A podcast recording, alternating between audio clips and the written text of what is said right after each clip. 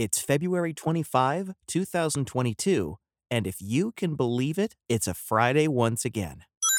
If you're interested in the game Elden Ring, you might want to know that the game currently is not running very well on PC. At the moment, the best performing versions of the game are on the PlayStation 5 and Xbox Series X. It's unclear why exactly the PC version is running so poorly, but maybe it has something to do with whatever that fix was that From Software talked about with regards to that massive multiplayer bug, which resulted in them shutting down the multiplayer for all the Dark Souls games. They're not saying anything about this, but surely they're aware of it. And I'm pretty confident that they'll figure this out and get it running well. But for now, that might influence your decision of which version of the game you're going to play right now.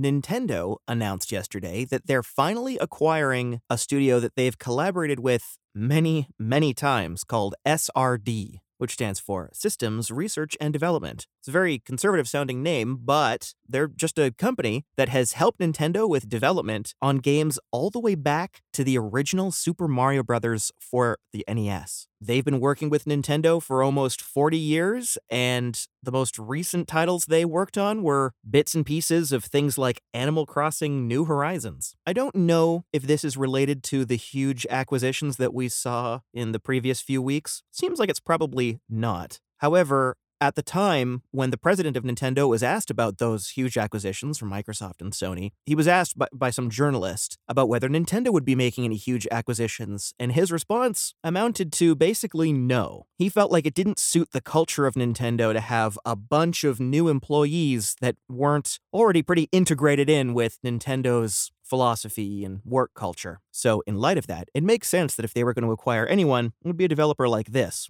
The last acquisition, I think, was Vancouver's Next Level Games, another company that Nintendo had a fairly long history with. Not this long, but fairly long. I can't help but wonder if this acquisition is in response to maybe another company that was poking around looking to get SRD. A company that worked so closely with Nintendo would be a pretty appealing prospect for a lot of Nintendo's competitors. I don't know. That's pure speculation on my part. As far as any of this is concerned, it's really just Nintendo acquired this company they've been working with for a long time. That company will continue to work with Nintendo on future games indefinitely.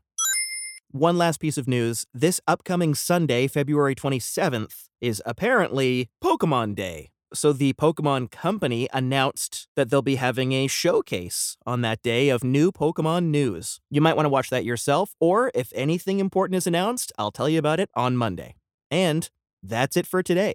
I'm Graham Hamilton. This has been What Happened Games, and I'll see you on Monday.